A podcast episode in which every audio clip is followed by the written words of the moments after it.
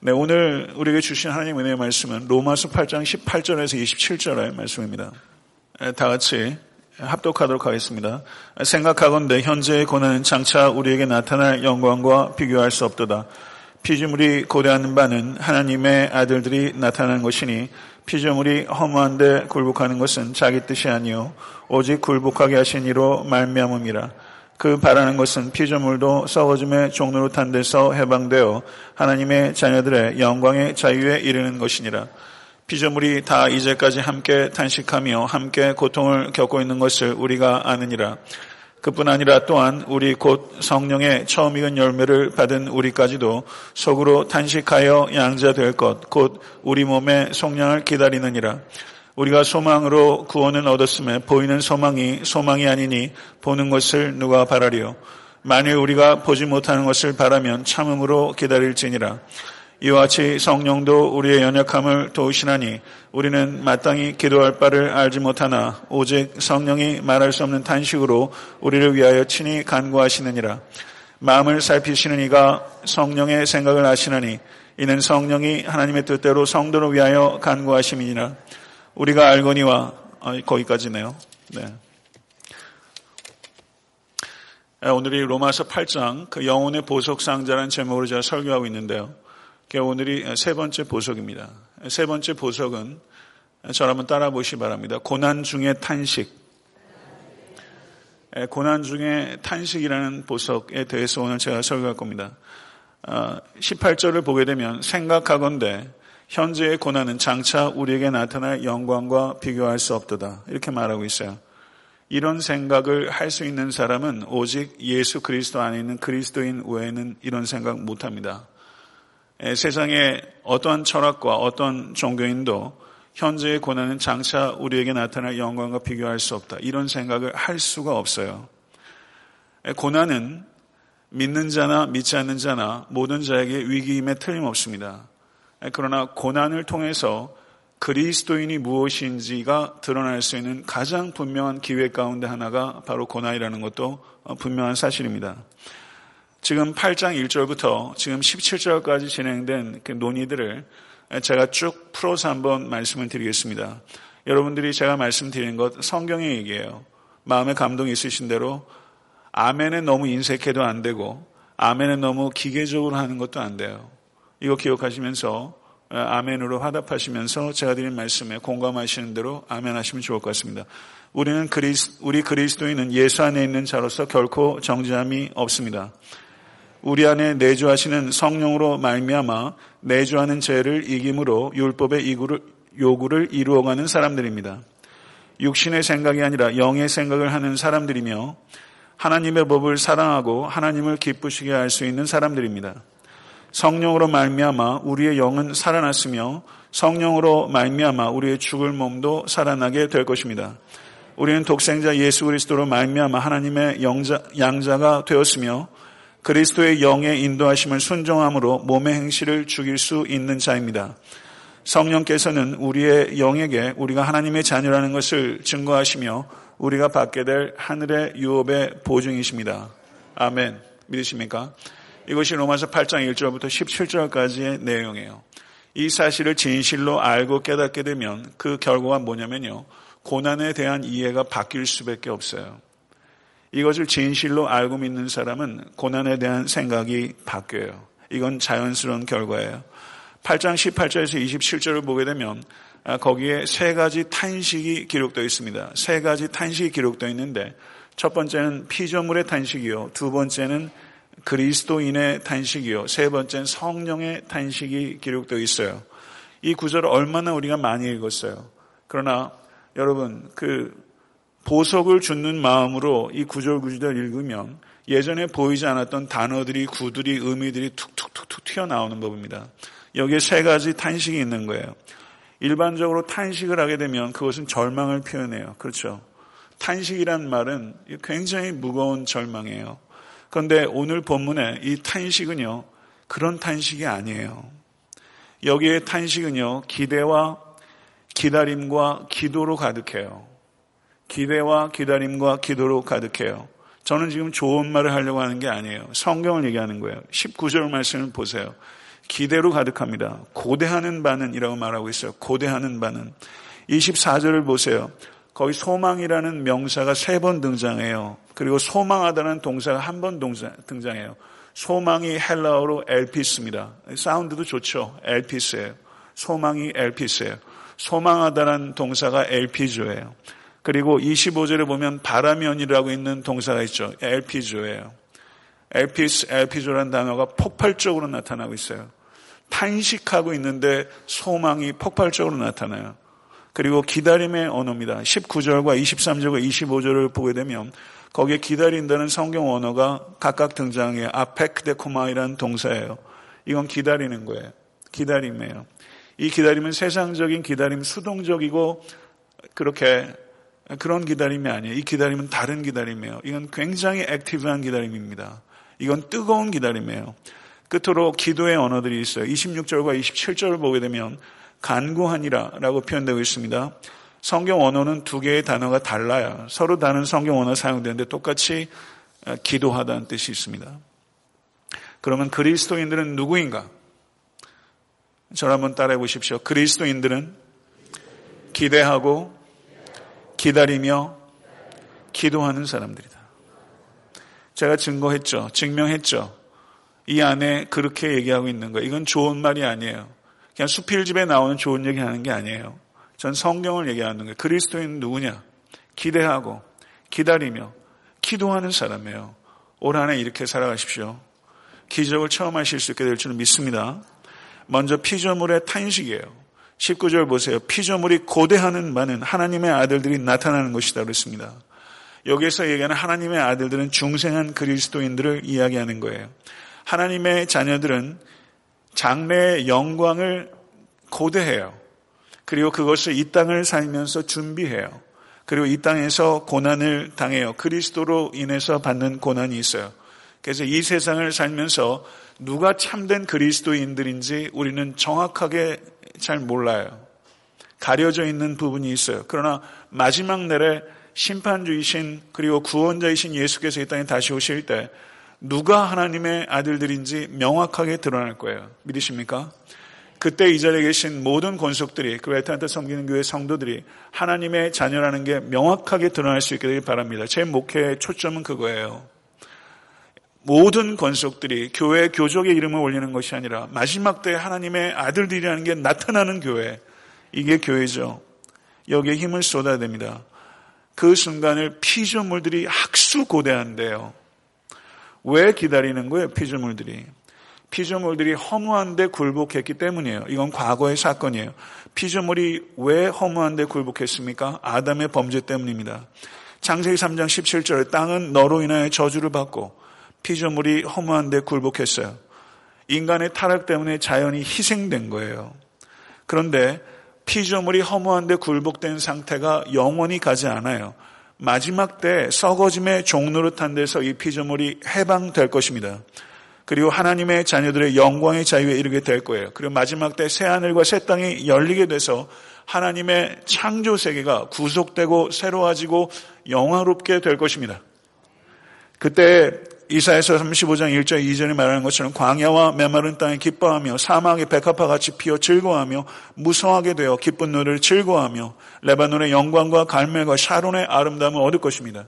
이건 분명히 시적인 언어예요. 아름다운 언어예요. 그러나 이것은 문학적 표현에 그치는 게 아니에요. 실질적으로 그렇게 될 것입니다.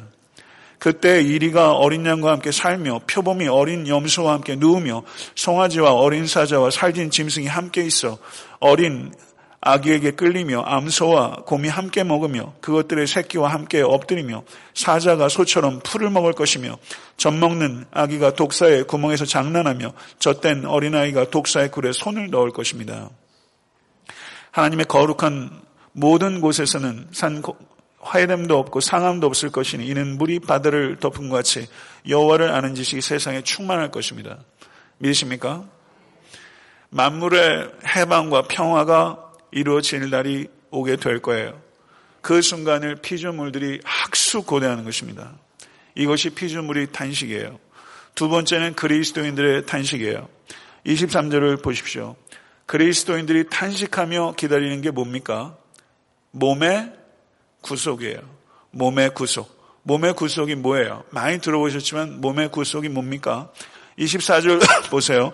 우리가 소망으로 구원을 얻었음에 믿으십니까? 우리가 소망으로 구원을 얻었음에 시제가 뭐예요? 과거 시제예요. 중생하셨습니까? 중생하시는 성도는 구원을 이미 얻은 것입니다. 아멘. 구원을 이미 얻었어요. 이렇게 말하는 것은 교만한 게 아니에요. 그렇게 말하는 것이 겸손한 거예요. 왜요? 구원은 내 행위로 얻는 것이 아니라 예수 그리스도 행위를 믿음으로 말미암아 얻은 것이기 때문에 그리스도인들이 나는 구원을 얻었습니다.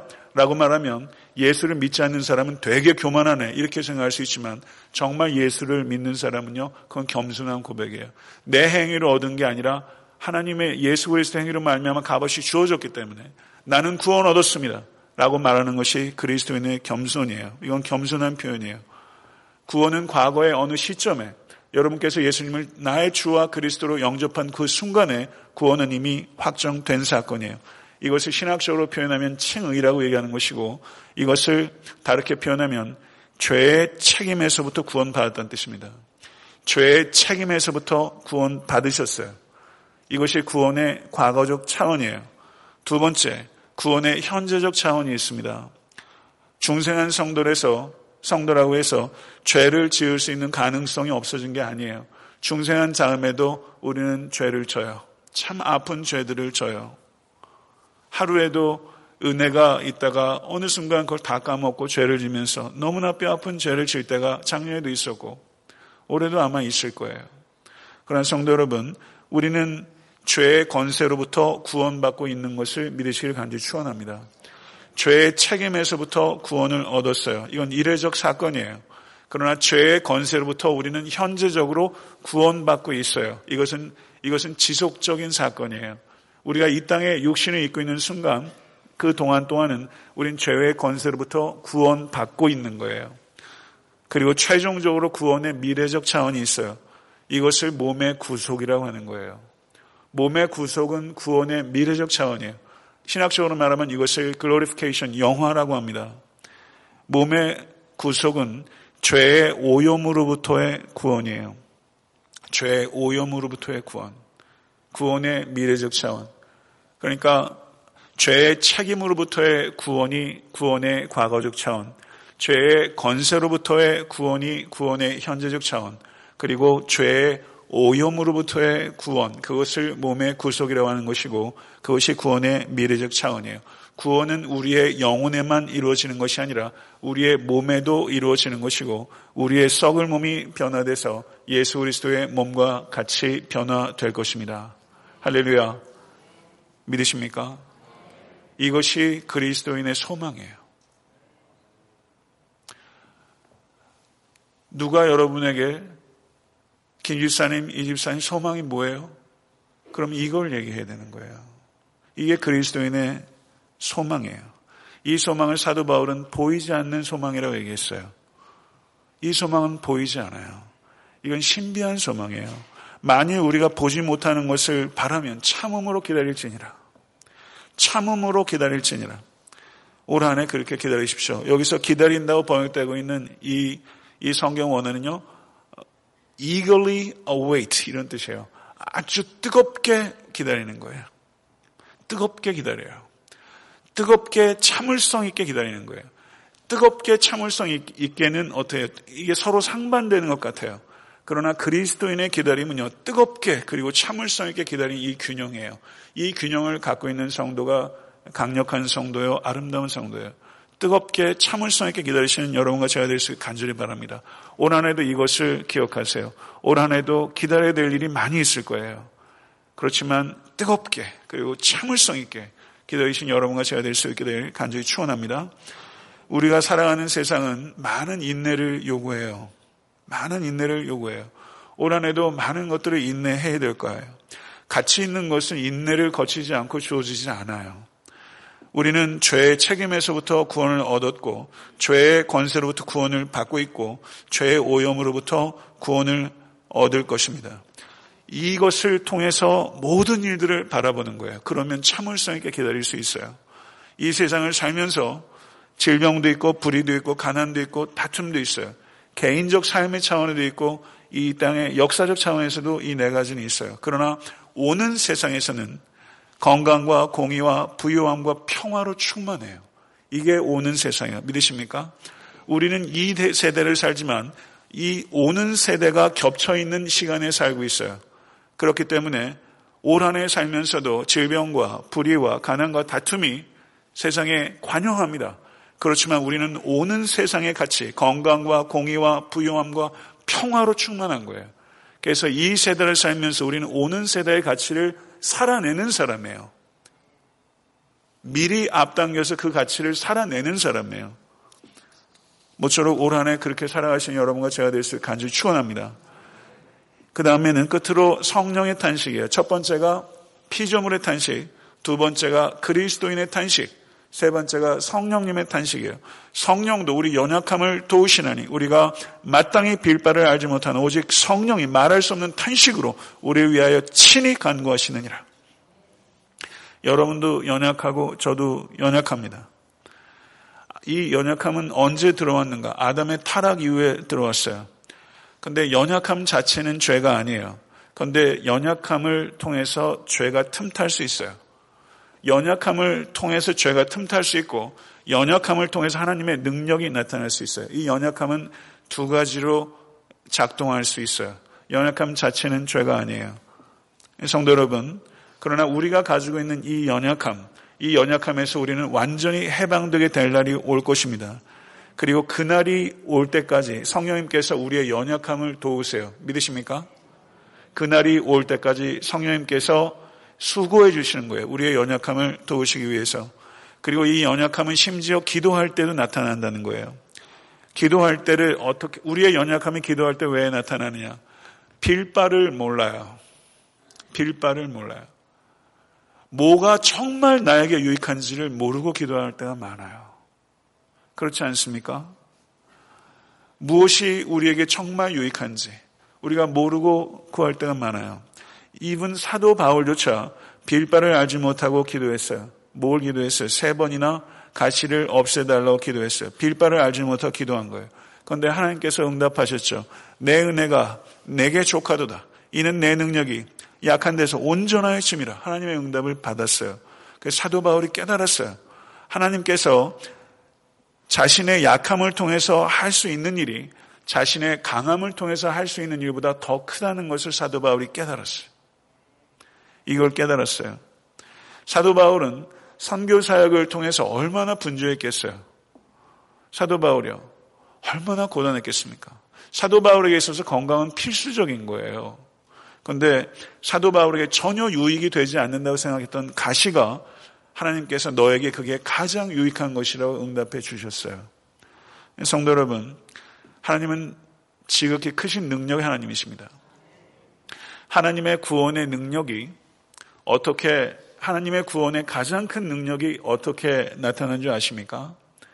하나님의 구원의 가장 큰 능력은 하나님의 독생자를 구원하시지 않는 능력이었어요. 하나님의 구원의 가장 큰 능력은 하나님의 지극히 사랑하신 독생자를 구원하시지 않는 능력이에요. 기가 막히지 않습니까? 하나님은 우리의 약함을 도우세요. 믿으십니까? 지금까지도 그렇게 도우셨고 올해도 그렇게 도우실 거예요. 하나님께서 우리의 약함을 도우세요. 성령님께서 우리의 약함을 도우세요. 그런데 하나님의 지극히 크신 구원의 능력이 독생자를 구원하시지 않는 방법으로 표현됐다는 것을 우리가 깨닫게 되면 사도 바울의 약함을 아시는데 그 가시를 빼내는 방식으로 하나님께서 그 약함을 도우신 게 아니에요. 하나님께서는 우리의 약함을 도우시는데 그 약함을 없애주시기도 하고 또 그 약함을 없애지 않는 방식으로 우리를 도우실 수 있는 하나님이에요. 아멘. 이거 받아들이시겠습니까? 하나님을 의지하십시오. 그것이 우리의 강함입니다. 하나님께서 우리의 약함을 통해서 얼마든지 역사하실 수 있다는 것을 받아들이세요. 제가 목회를 할 수 있는 이유도 그거예요. 내 약함을 통해서 참 견디기 어렵습니다. 제 약함이 제 개인적인 차원의 약함이 아니잖아요. 힘들어요. 그렇지만 제 약함을 통해서 하나님의 강함이 나타날 것이고 하나님께서 하신다는 것이 명확하게 드러나는 것이 제 목회에 있어서 가장 중요한 초점이라고 생각해요. 성도 여러분, 성령님께서 말할 수 없는 탄식으로 우리를 위해서 간구하신다고 하셨어요. 말할 수 없는 탄식. 어떤 말이에요? 말로 표현할 수 없는 탄식이에요. 말이라는 게 표현할 수 있는 건 굉장히 제한적입니다. 말의 한계가 너무나 명확해요. 정말 아름다운 건 말로 표현하지 못해요. 정말 거룩한 것은 말로 표현할 수 없어요. 정말 깊은 탄식은 말로 표현되지 않습니다. 그런데 말로 표현되지 않는다고 해서 의미가 없는 건 아니에요. 말이 없는 것이지 의미가 없는 것이 아니에요. 탄식은 영혼의 언어입니다. 탄식은 영혼의 언어예요. 여러분과 저는요, 이 조급증을 벗어야 돼요. 기도하면서 꼭 말로 표현하려고 하는 것, 이 조급증 버리십시오. 여러분과 제가 배워야 되는 기도는 말할 수 없는 탄식으로 드리는 성령님의 기도예요. 이 악하고 어두운 시대에 대한 탄식이 여러분과 저에게 회복돼야 돼요. 말은 그럴싸하게 하는데 여러분에게도 저에게도 이 탄식이 현저하게 부족해요. 이 악하고 어두운 시대에 대한 탄식이 회복되지 않는 게 탄식할 거입니다. 모쪼록 탄식하는 성도 되십시오. 그러나 이 탄식은 말씀드린 대로 피조물의 탄식, 그리스도인의 탄식, 그리고 성령님의 탄식. 이 탄식은 국어사전도 제가 찾아봤어요. 탄식이 뭐냐? 한탄하고 한숨 쉬는 게 탄식이래요. 국어사전적 의미예요. 그러나 성경적 의미의 탄식은 한탄하고 한숨 짓는 게 아니에요. 비관의 탄식이 아니에요. 이 탄식은 확신과 간절함과 소망의 탄식이에요. 확신과 간절함과 소망의 탄식이에요. 이 탄식은 끝이 있는 탄식입니다. 승리의 탄식입니다. 이 탄식, 이 탄식이 여러분과 제가 가져야 될 세 번째 보석이에요. 이 탄식이 보석이에요. 이 탄식을 가지시고 2018년도를 돌파해 가십시오. 그 같은 은혜가 여러분과 저의 삶 가운데 그리고 에탄한테 섬기는 교회 가운데 있을 수 있게 간절히 추원하고 이 탄식이 회복될 때 진정한 치유와 그리고 열매가 회복되게 될 줄로 믿습니다.